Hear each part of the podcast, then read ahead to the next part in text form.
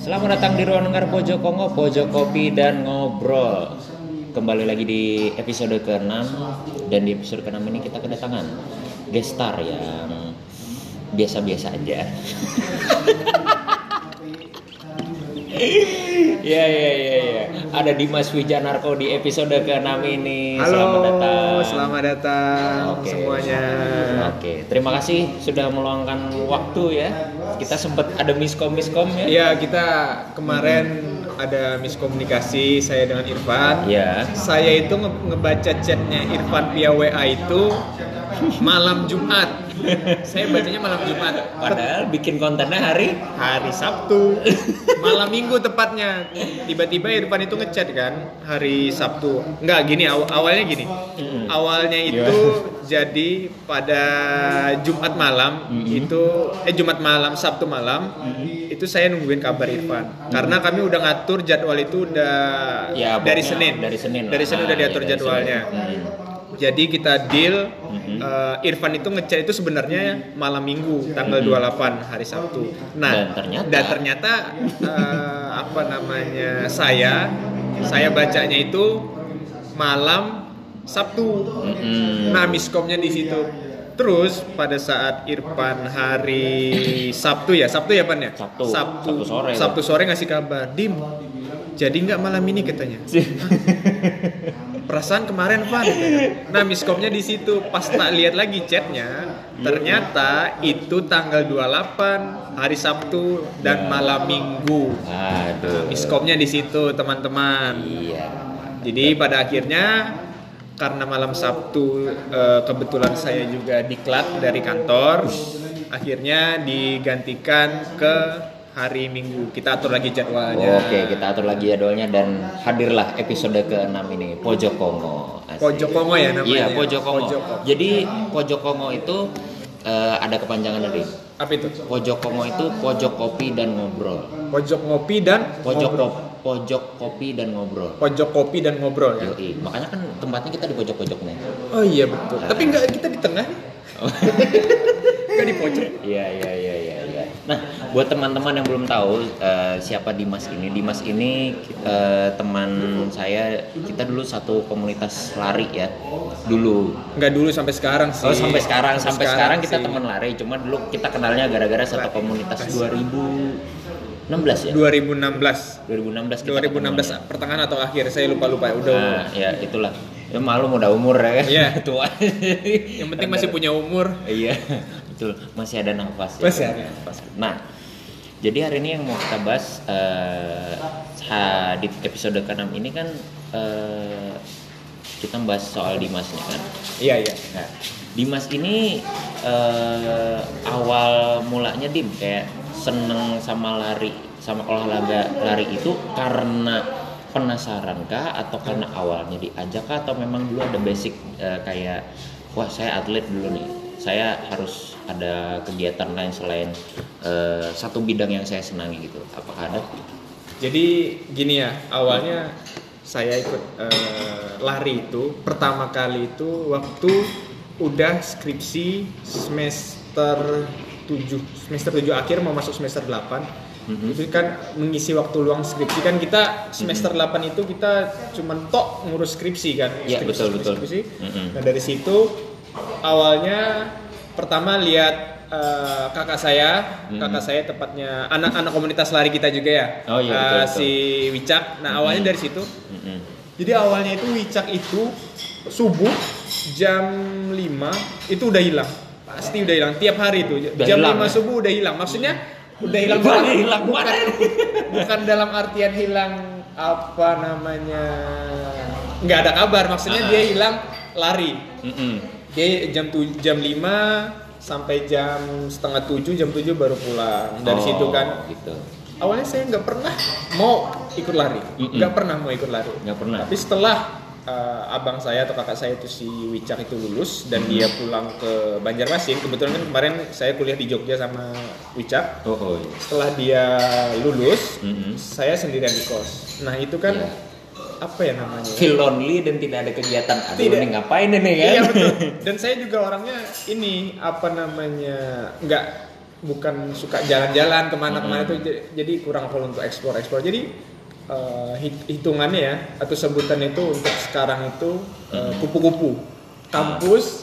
Pulang kampus atau kuliah kos itu aja. Iya, jadi saya jarang jalan. Dari situ awalnya lihat orang lari di GSP UGM. Dimana? Kan? GSP. Lupa kepanjangan GSP. Mau nanya kan pasti kepanjangan GSP. Iya iya betul. Ya mungkin ada anak-anak UGM bisa kasih komen ya. Nah di bawah itu GSP itu apa? Yo. Agak-agak lupa. Depan aja Graha apa gitu. Gitu di UGM. Iya. Jadi lihat orang muter di GSP itu kan satu putaran itu kurang lebih hampir 500-600 meter satu putaran UGM itu, satu putaran GSP itu kan. Nah terus dari awalnya lari mulai sore, pertama kali lari sore, nggak sampai satu putaran di GSP itu saya jalan kaki karena awalnya kan masih ngawali jadi nggak sampai seputaran udah jalan pulang, besoknya lagi kita coba lagi bisa seputaran. Jadi dari situ saya hampir selama 1 bulan full itu lari di GSP. 1 bulan full lari di GSP UGM ya. 1 bulan full. Tapi setelah 1 bulan itu baru kita kasih jarak per minggu, 1 minggu bisa 3 kali atau 2 kali, akhirnya udah bisa jauh. Terus lama kelamaan nggak di GSP lagi, kita melalui jalan ring road kita muterin, jalan Kaliurang kita puterin gitu. Oh jadi dari awalnya tempatnya ya cuma di situ aja, akhirnya mulai kayak kesana kemari kayak kayak explore tapi bukan explore kayak orang ya, kita explore-nya lari. Dengan cara lari seperti itu. Itu berarti awal start itu dari 2000 berapa? Lari? 2015 akhir. Oke. Jadi sempat itu baru 2 bulan lari. Kebetulan pada saat bulan Desember itu mengalami kecelakaan. Itu pertama kalinya kaki dijahit. Waduh. Itu. Dari situ 1 bulan full, Desember itu nggak lari sama sekali, 1 bulan full. Baru awal tahun kita coba untuk lari lagi, seperti itu. Jadi awal tahun 2016 ya? 2016. Berawal dari 2015 dan akhirnya sampai sekarang. Alhamdulillah sampai sekarang. Dan dari 2015 itu sampai sekarang ada ikut-ikut race juga? Ada ikut race. Waduh. Paling berkesan nih kan di Indonesia bisa kita bilang acara-acara lari kan banyak yang ini kan ya, yang cukup bergengsi, katakanlah kayak paling terkenal kayak Bali Marathon ya internasional, terus apalagi Jakarta Marathon terus ada yang hampir menyaingi Bali itu. Yang mendekati itu ada Borobudur Marathon itu yang hampir mendekati sama Bali. Malah kemarin 2000 kalau saya salah ya. 2019 apa 2018 itu Borobudur mengalahkan Bali Marathon untuk event internasional. Tapi kalau salah bisa di komen di bawah ya teman-teman lari ya. Betul. Nah, dari semua race yang itu apakah semua race itu diikutin atau ada beberapa yang pernah diikutin?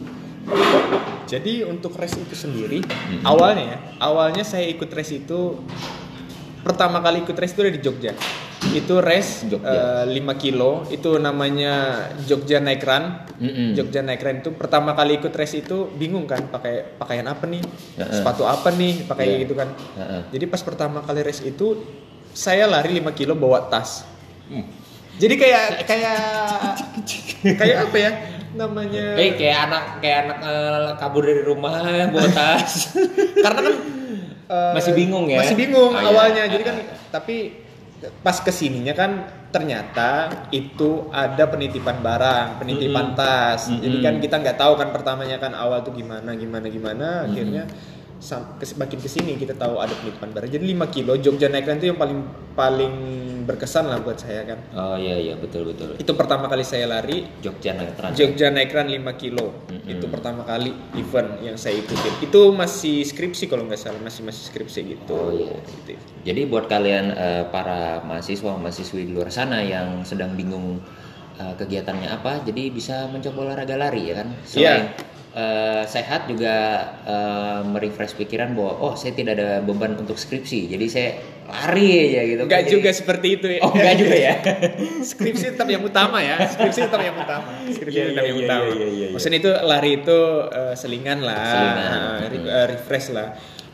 Kemarin maksudnya event yang paling berkesan itu minggu kemarin kan saya kasih itu adalah Jogja Marathon. Maksudnya Jogja Marathon 2017 itu yang berkesan buat saya. Tapi kalau event pertamanya ya itu tadi Jogja Night Run itu. Jogja Night Run 5 kilo itu. Ya, berarti event yang paling ini kan yang berkesan itu yang Jogja Marathon itu. Jogja Marathon karena di situ saya pertama kali full marathon. 42 kilo guys. 42 kilo, ya lumayan lah waktunya 6 jam 10 menit lah. 6 jam 10 menit. Dari waktu cut off time-nya itu 7 jam. Oke. Nah, terus apalagi ya yang mau ditanyain ya? Selain Jogja Marathon ya. Adakah race yang berkesan lagi? Kayak kan pernah ikut Bali Marathon juga rasanya ya? Pernah, 2016. Itu berapa kilo tuh? Itu half marathon sekitar 21 kilo. Plus lah. Maksudnya plus ini maksudnya jaraknya ya. Oh, ya. Bukan plus yang lain. Ya. Ya, teman-teman bisa ini sendiri. Open minded sendiri lah ya. Oke. Bali Marathon. Kalau Bali Marathon kan vibes-nya lebih ini kan ya, maksudnya kayak suasananya lebih wah kayak meriah. Karena kalau kita lihat kalau yang saya lihat di berita-berita tuh kayak asik larinya kayak di lewat-lewat perkampungan Bali kayak ya, gitu kan. Kalau Bali Marathon ini dia itu kayak apa ya, hitungan itu kayak kita reuni akbar kuliah atau reuni akbar kampus itu. Hampir semua pelari itu mengincar di Bali Marathon untuk tahun 2016 itu ya yang saya tahu. Nggak tahu untuk 2017 sampai 2020 ini hype-nya lebih kemana kayak gitu, maksudnya event mana kan setiap tahun itu pasti berbeda. Tapi untuk 2016 itu hype-nya itu lebih ke Bali Marathon karena itu lagi naik-naiknya. Bali Marathon itu susah dikalahin event internasional, paling susah dikalahin. Karena kan dari yang 2015 kan ya ke orang-orang kayak mulai tahu kayak ada Bali Marathon kan. Habis itu di 2016 mulai itu semua orang kayak ke Bali untuk kayak ikut eventnya itu. Ikut event Bali Marathon. Karena kalau menurut saya sih asik gitu ya Dimnya, karena muter-muter kampung Bali gitu kan ya. Tapi ya itu tadi satu panas. Yoi, karena panas. Suasana Bali. Pantai-pantai gitu kan. Tapi nggak ada orang berjemur loh pas lari. Nah, ya dong, kan itu di pantainya, ini kan lewat kampungnya Bapak. Anda mau lihat yang mana? Maaf. Tapi kalau kan banyak event yang pernah, bukan banyak sih, ada beberapa lah event yang pernah saya ikutin. Untuk yang enak, kalau suasananya yang enak, yang sejuk itu bisa recommended itu di Bandung Marathon. Oh, Bandung Marathon. Bandung Marathon itu dingin. Itu sampai jam 9 sampai setengah 10 itu ada matahari.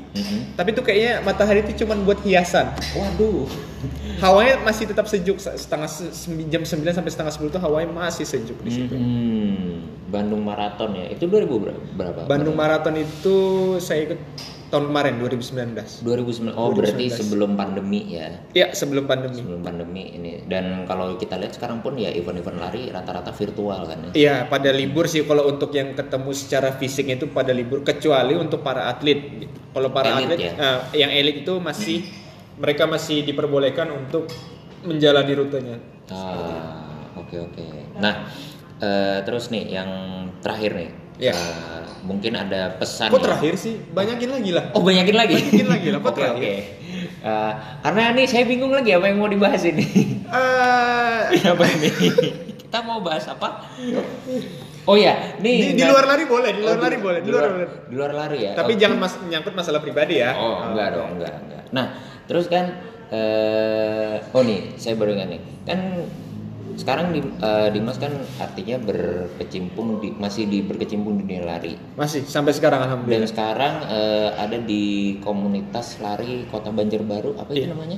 Komunitas lari di Banjarbaru itu ada komunitasnya Banjarbarun. Banjarbarun. Banjarbarun. RUN ya. RUN, tinggal tambahin UN aja. Oh iya. Banjarbaru tinggal tambahin N malahan, enggak UN, tinggal tambahin N. Oh, oke, berarti sudah berapa lama komunitasnya berdiri? Kurang lebih udah 2 tahun, tahun ini udah 2 tahun berdiri komunitas Banjarbarun itu. 2 tahun. 2 ya? Tahun. Oke. Alhamdulillah. Sudah 2 tahun berdiri dan menjabat sebagai apa di sini? Untuk di komunitas Banjarbarun sendiri saya menjabat sebagai co-kaptennya. Uzi. Dipercaya untuk menjabat sebagai co-kaptennya oleh kapten Banjarbarun itu sendiri ada Adin, nah, seperti itu saya diamanahi lah, di artinya dapat amanah untuk menjadi seorang co-captain, ya kepercayaan gitulah. Tapi ya takutnya kan kita nih diamanahi, tapi kita tidak menjalankan sesuai itu loh. Itu yang ditakutkan itu loh. Kebanyakan orang itu yang ditakutkan, tidak sesuai dengan amanahnya. Oke. Komunitasnya tadi namanya Banjarbarun. Banjarbarun, ya. Nah, selama pandemi gini ada nggak kayak kegiatan-kegiatan lari kumpul gitu tuh? Kalau untuk kegiatan larinya itu sendiri, untuk jadwal dari Banjarbarun itu kita liburkan dulu dari awal pandemi, dari bulan Maret sampai sekarang. Nggak tahu sampai kapan lagi nih, entah sampai vaksin ada atau sampai coronanya hilang, kita nggak tahu juga. Sebenarnya kita mau sih mengadakan jadwal lagi, tapi takutnya itu malah nanti akan membuat klaster gitu loh. Itu akan jadi pusat perhatian pastinya itu. Iya. Itu akan menjadi pusat perhatian orang nanti malah. Betul. Malah komunitas itu sendiri yang dihujat. Masa pandemi kayak seperti ini, mereka masih tetap melakukan perkumpulan orang. Iya, gitu. Betul. Seperti itu. Jadi untuk kegiatan sendiri kita ada lari, kadang-kadang itu di luar jadwal karena jadwal libur ya. Lari itu paling kita bisa inikan sama orang tuh 3 orang maksimal, 3 sampai 4 orang maksimal. 3 sampai 4 orang. Dan itu pun dikasih jarak. Itu pun dikasih jarak. Satu minggu tuh sekali lah lari. Yang penting itu ada olahraga, tapi bukan diwajibkan sih. Disarankan masing-masing lari tetap berlari lah seperti itu agar menjaga imunitas, imunitas tubuh. Dan stamina juga ya kan? Stamina. Oke. Berarti larinya itu ya dibatasin lah ya. Dibatasin. Banyak gitu karena kan kita mau lari pakai masker itu ngap. Iya, karena apalagi masker kain yang dipakai. Karena saya ngerasa gitu juga, Bapak. Ngap, saya betul, lari kan? Itu kayak aduh, terus tuh kayak ada susah banget. jangan kan lari sepedaan pun. Iya. Sepedaan pun ya. Aduh, ngap banget nih. Kecuali kalau mau pakai masker bisa olahraga catur, itu bisa pakai masker. Oh, nggak enak juga, Pak. Lagi mikir kan napas udah. Nah, susah, Bapak. Itu. Seperti ya, itu. Jadi memang dibatasi orangnya. Nah, terus kan ada juga nih yang orang-orang pengen awal kayak mau memulai lari kan itu kayaknya rada susah banget kayak Dimas kan kayak harus muternya larinya di situ-situ aja dulu di mana tadi di GSP UGM kan muter-muter situ. Nah, terus pada saat ada kayak mau nyoba lari jauh tuh kayak aduh takut capek, aduh takut ini, aduh takut itu. Nah, ada nggak sih kayak tips supaya ini orang baru awal mau mulai lari tapi kayak aduh takut ini, takut itu kayak gitu. Jadi gimana tuh? Jadi kalau untuk memulai lari itu yang penting pertama itu niat yang penting niat pertama itu niat. Nawa itu ya yang penting itu niat. Terus dari niat itu kan untuk lari itu kita lihat apa sih motivasi kita untuk lari, apakah ingin sehat ataukah ingin kurus. Kan kebanyakan orang pengen lari pengen kurus, pada intinya kan kita mau lari itu niatnya itu untuk sehat pertama. Iya. Sisanya itu kan bonus. Betul. Sisanya bonus. Jadi kalau bagi teman-teman yang pertama kali mau lari itu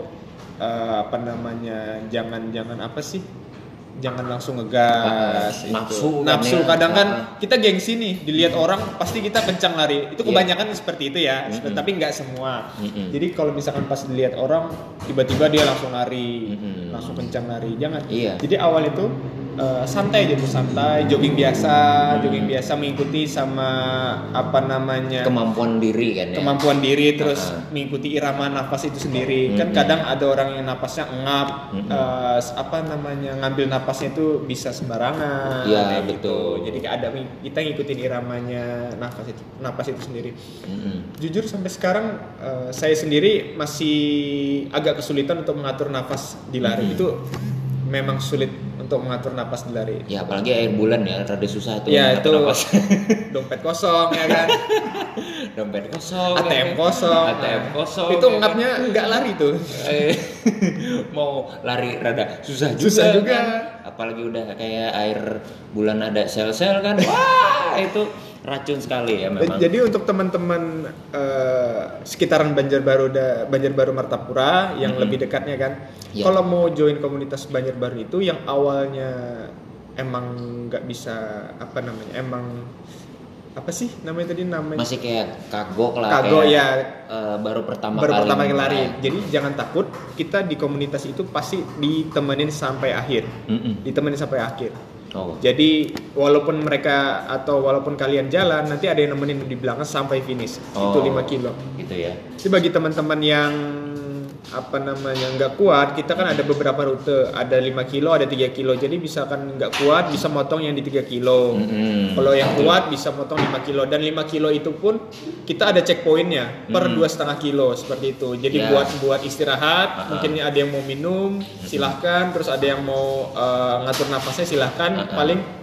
Paling maksimal itu kita istirahat 3 menit, 2-3 menit lah maksimal. Terus kita lanjutkan lari lagi sampai ke finish seperti itu. Oh, jadi nggak langsung kayak digas misalnya kayak 5 kilo langsung digas, 3 kilo langsung digas gitu, enggak ya. Gak, tapi memang ada jeda-jeda waktunya. Ada jeda-jeda waktunya. Karena kan kita komunitas ini kan kita lari bareng, kita kan memfasilitasi teman-teman yang pingin berolahraga. Kita ini bukan atlet.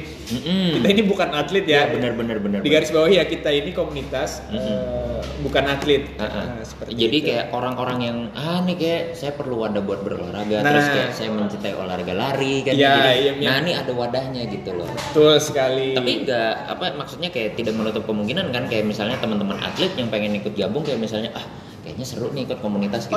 Tidak menutup kemungkinan sama sekali karena ada beberapa atlet juga yang sering join di komunitas kita. Jadi kita sama para atlet lari jarak pendek, jarak jauh kita udah berteman lah seperti itu. Sudah friend ya kan. Sudah friend jadi, sama mereka.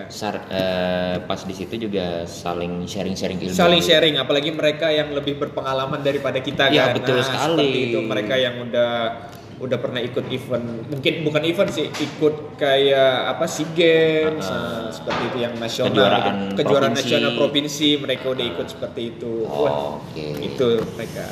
Ya, jadi info tadi ya buat teman-teman yang pengen sekitaran Banjarbaru, Martapura yang mau ikutan lari dan kayak belajar ada tips-tipsnya juga, langsung aja cek di Instagramnya apa? @Banjarbarun Instagramnya. Ya, jadi jangan takut kalau misalnya ikut itu kalau larinya pelan nggak bakal ditinggal, bakal ditemenin gitu ya, pokoknya jangan takut, pokoknya kalian datang nanti kita kasih arahan.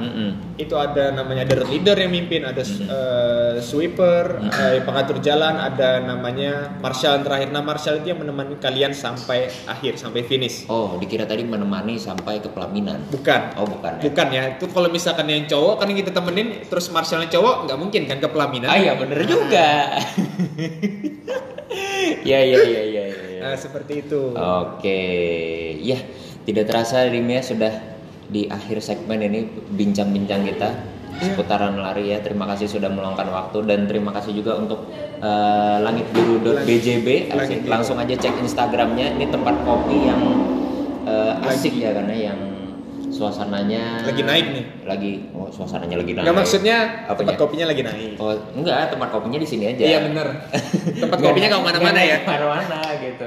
Oke. Ya, terima kasih sudah mendengarkan episode ke-6. Sampai ketemu lagi di episode selanjutnya. Mungkin kalau teman-teman ada saran rekomendasi siapa lagi nih yang bakal kita ajakin di episode selanjutnya, langsung aja ya di komen di bawah atau DM Instagramnya @pojokomo. Terima kasih dan sampai jumpa. Dah. Dadah. Selamat datang di ruang dengar Pojokomo, Pojokopi dan Ngobrol. Kembali lagi di episode ke-6. Dan di episode ke-6 ini kita kedatangan guest star yang biasa-biasa aja. Ya.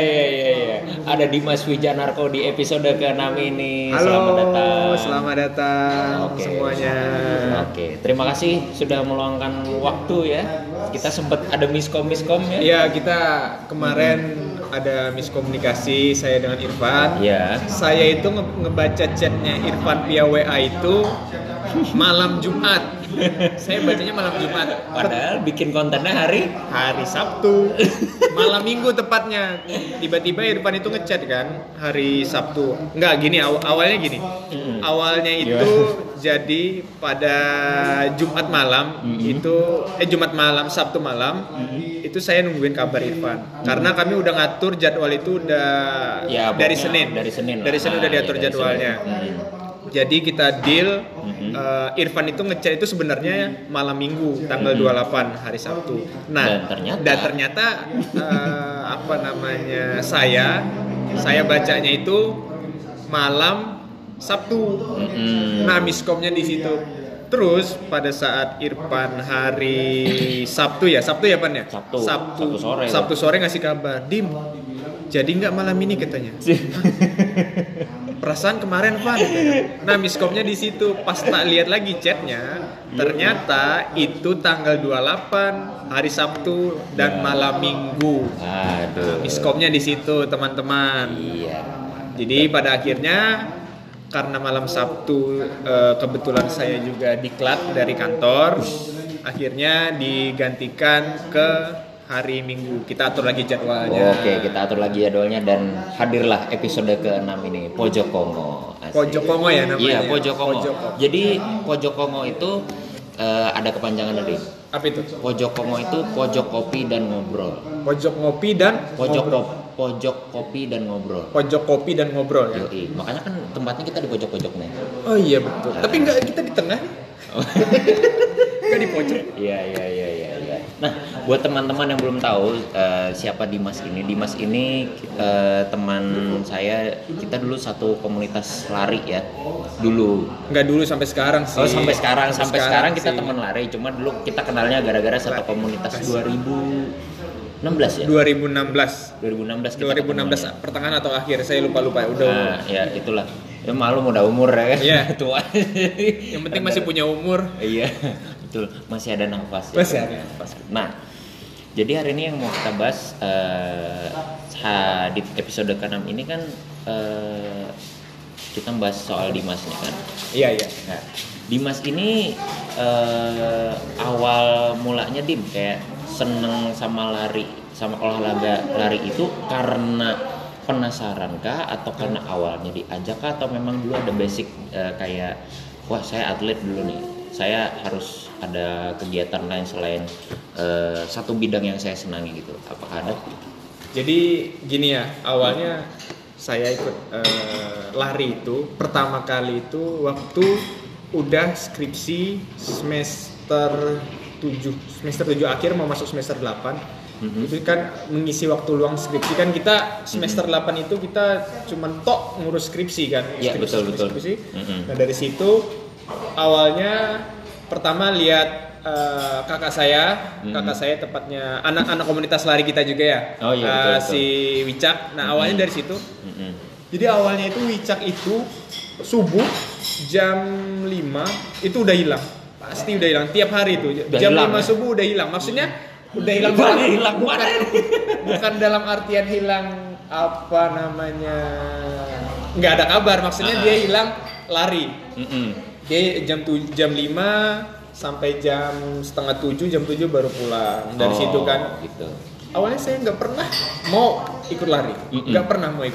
Tapi setelah abang saya atau kakak saya itu si Wicak itu lulus dan dia pulang ke Banjarmasin. Kebetulan kan kemarin saya kuliah di Jogja sama Wicak. Setelah dia lulus, saya sendirian di kos. Nah itu kan apa ya namanya? Feel lonely dan tidak ada kegiatan. Aduh, ini ngapain nih kan? Iya betul. Dan saya juga orangnya ini apa namanya? Enggak, bukan suka jalan-jalan kemana-mana itu, jadi kurang follow untuk explore. Jadi hitungannya ya atau sebutan itu untuk sekarang itu kupu-kupu. Kampus pulang. kampus pulang atau kuliah kos itu aja. Jadi saya jarang jalan. Dari situ awalnya lihat orang lari di GSP UGM. Dimana? GSP. Lupa kepanjangan GSP. Mau nanya kan pasti kepanjangan GSP. Iya betul. Nah, ya mungkin ada anak-anak UGM bisa kasih komen ya. Nah, di bawah itu GSP itu apa? Yo. Agak-agak lupa.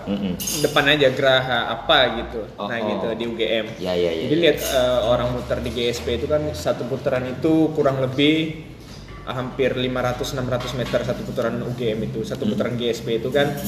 Nah terus dari awalnya lari mulai sore, pertama kali lari sore, nggak sampai satu putaran di GSP itu saya jalan kaki karena awalnya kan masih mengawali, jadi nggak sampai seputaran udah jalan pulang, besoknya lagi kita coba lagi bisa seputaran. Okay. Jadi dari situ saya hampir selama 1 bulan full itu lari di GSP. 1 bulan full lari di GSP UGM. Ya? 1 bulan full. Tapi setelah 1 bulan itu baru kita kasih jarak per minggu, 1 minggu bisa 3 kali atau 2 kali. Akhirnya udah bisa jauh. Terus lama kelamaan nggak di GSP lagi, kita melalui jalan ring road kita puterin, jalan Kaliurang kita puterin. Gitu. Oh jadi dari awalnya tempatnya ya cuma di situ aja, akhirnya mulai kayak kesana kemari kayak kayak explore kan? Tapi bukan explore kayak orang ya, kita explore-nya lari. Dengan cara lari seperti itu. Itu berarti awal start itu dari 2000 berapa? Lari? 2015 akhir. Oke. Jadi sempat itu baru 2 bulan lari. Kebetulan pada saat bulan Desember itu mengalami kecelakaan. Itu pertama kalinya kaki dijahit. Waduh. Itu. Dari situ 1 bulan full, Desember itu nggak lari sama sekali, 1 bulan full. Baru awal tahun kita coba untuk lari lagi, seperti itu. Jadi awal tahun 2016 ya? 2016. Oke. Berawal dari 2015 dan akhirnya sampai sekarang. Alhamdulillah sampai sekarang. Dan dari 2015 itu sampai sekarang ada ikut-ikut race juga? Ada ikut race. Waduh. Paling berkesan nih kan di Indonesia bisa kita bilang acara-acara lari kan banyak yang ini kan ya, yang cukup bergengsi, katakanlah kayak paling terkenal kayak Bali Marathon ya, internasional. Terus apalagi Jakarta Marathon terus ada yang hampir menyaingi Bali itu. Yang mendekati itu ada Borobudur Marathon itu yang hampir-hampir mendekati sama Bali. Malah kemarin 2000 kalau saya salah ya, 2019 apa 2018 itu Borobudur mengalahkan Bali Marathon untuk event internasional. Tapi kalau salah bisa di komen di bawah ya teman-teman lari ya. Betul. Nah, dari semua race-race yang itu, apakah semua race itu diikutin atau ada beberapa yang pernah diikutin? Jadi untuk race itu sendiri awalnya saya ikut race itu, pertama kali ikut race itu dari Jogja. Itu race Jogja. 5 kilo itu namanya Jogja Night Run. Jogja Night Run itu pertama kali ikut race itu bingung kan pakai pakaian apa nih? Sepatu apa nih? Pakai gitu kan. Jadi pas pertama kali race itu saya lari 5 kilo bawa tas. Jadi kayak apa ya namanya? Kayak anak kabur dari rumah bawa tas. Karena kan masih bingung ya. Awalnya. Jadi kan tapi pas kesininya kan ternyata itu ada penitipan tas. Jadi kan kita nggak tahu kan pertamanya kan awal tuh gimana akhirnya.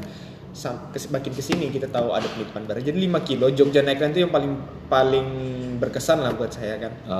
Betul. Itu pertama kali saya lari Jogja Night Run 5 kilo.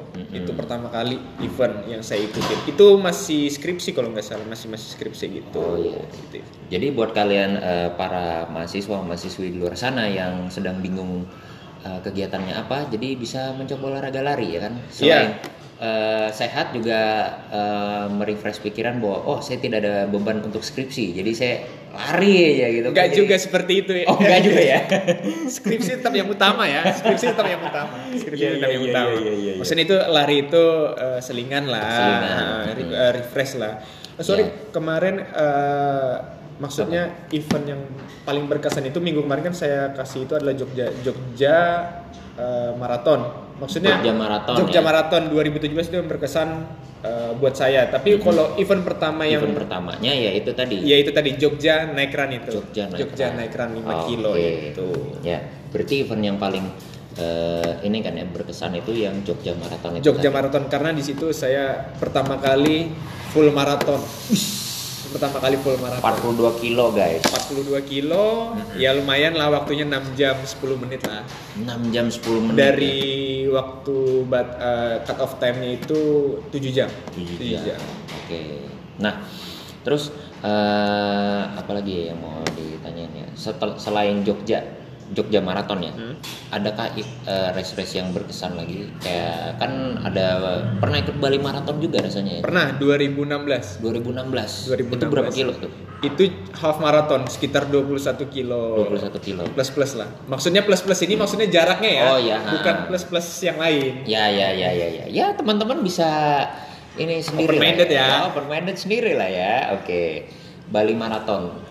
Kalau Bali Marathon kan vibes-nya lebih ini kan ya, maksudnya kayak suasananya lebih wah kayak meriah. Karena kalau kita lihat karena kalau yang saya lihat di berita-berita tuh kayak asik larinya kayak di lewat perkampungan Bali kayak gitu kan. Kalau Bali Marathon ini dia itu kayak apa ya, hitungannya itu kayak kita reuni akbar kuliah atau reuni akbar kampus itu.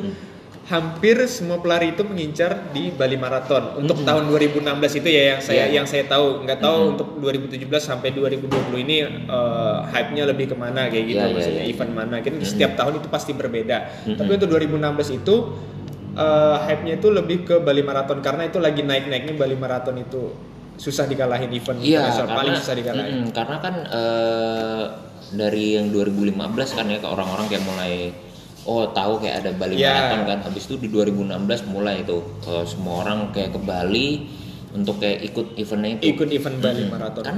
Karena kalau menurut saya sih asik gitu ya Dimnya, karena muter-muter kampung Bali gitu kan ya. Tapi ya itu tadi satu panas.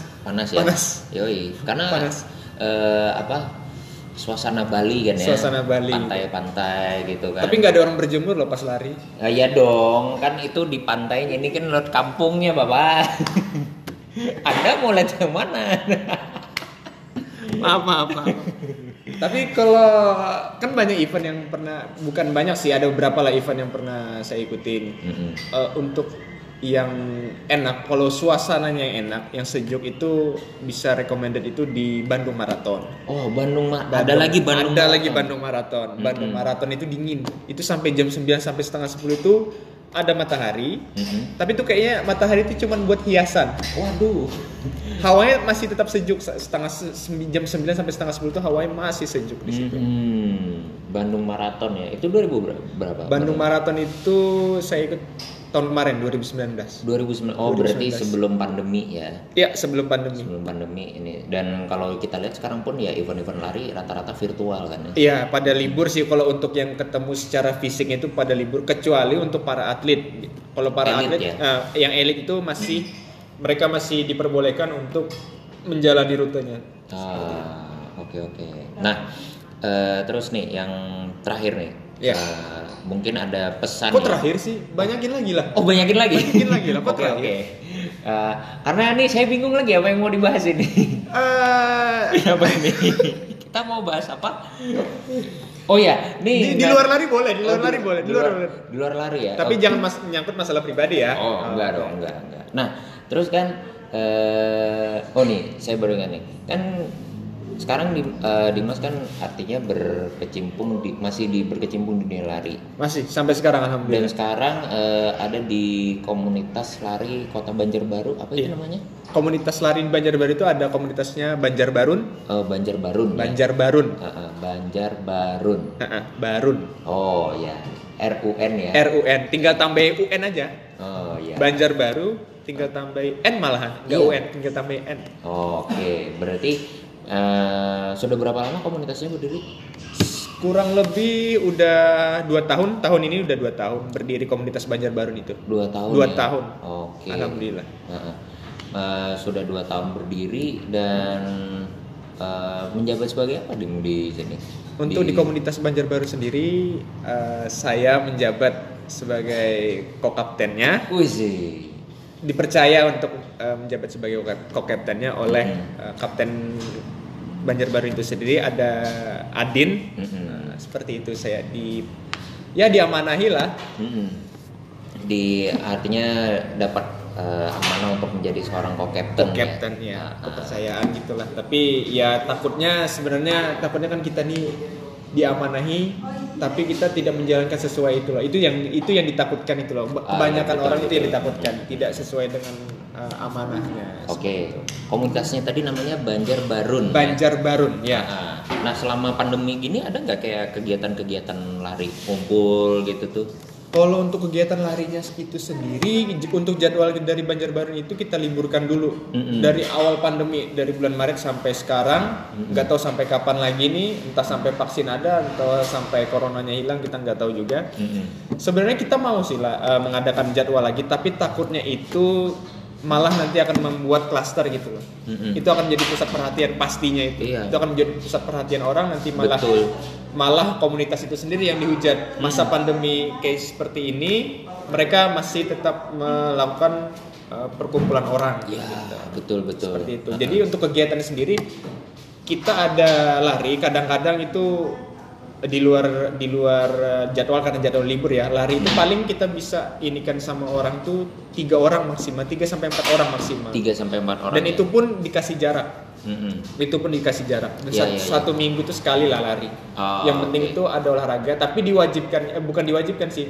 Disarankan masing-masing lari tetap berlari lah seperti itu agar menjaga imunitas. Ya, imunitas tubuh. Dan stamina juga ya kan. Stamina. Oke. Berarti larinya itu ya dibatasin lah ya. Dibatasin. Gitu karena kan kita mau lari pakai masker itu ngap. Iya, karena apalagi masker kain yang dipakai. Karena saya ngerasa gitu juga, Bapak. Enggak, saya lari kan? Itu kayak aduh, terus tuh kayak ada susah banget. jangan kan lari sepedaan pun. Iya. Sepedaan pun ya. Aduh, ngap banget nih. Kecuali kalau mau pakai masker bisa olahraga catur, itu bisa pakai masker. Oh, enggak enak juga, Pak. Lagi mikir kan napas udah. Nah, susah, Bapak. Itu. Seperti itu. Ya.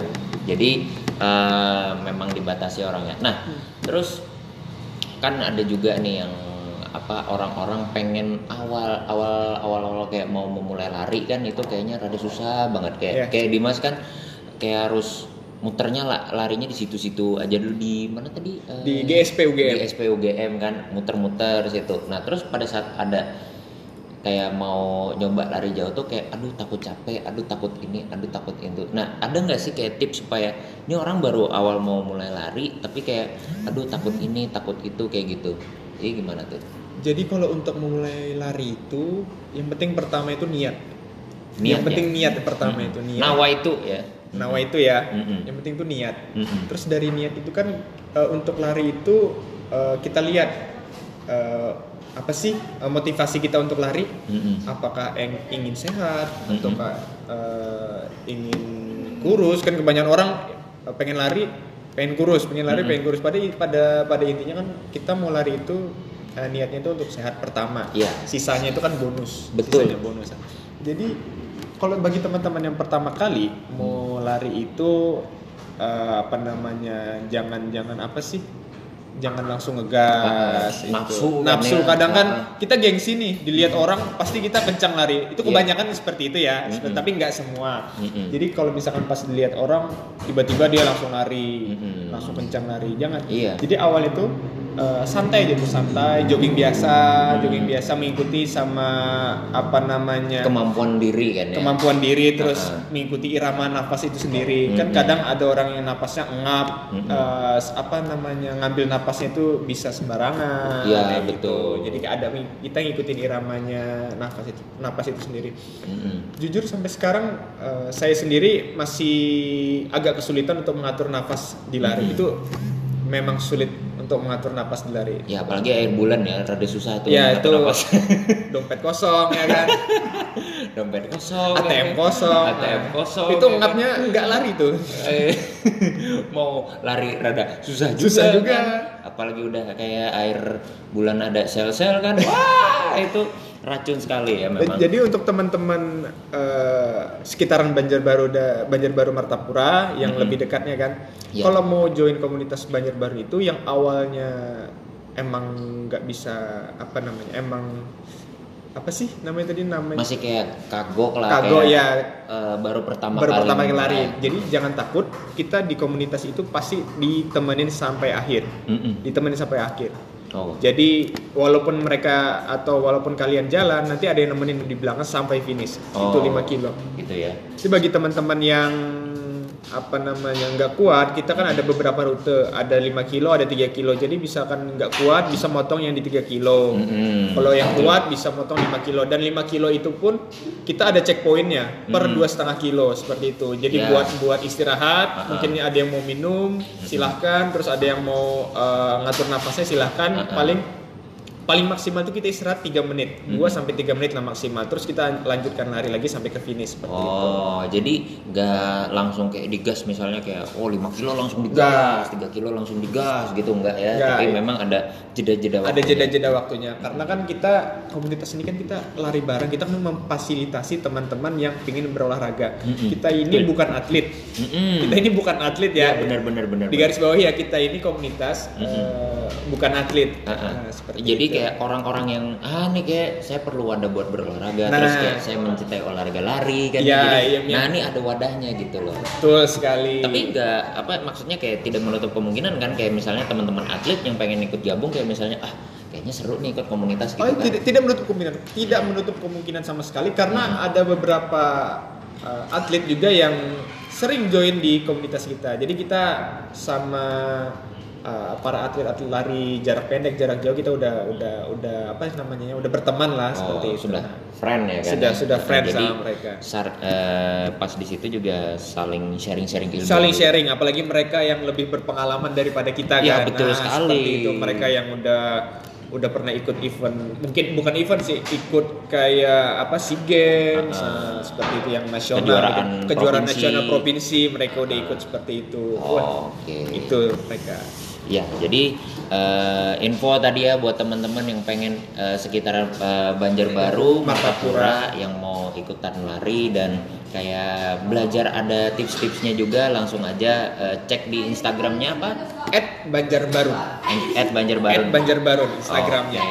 Ya, jadi jangan takut kalau misalnya ikut itu kalau larinya pelan nggak bakal ditinggal, bakal ditemenin gitu ya, pokoknya jangan takut, pokoknya kalian datang nanti kita kasih arahan.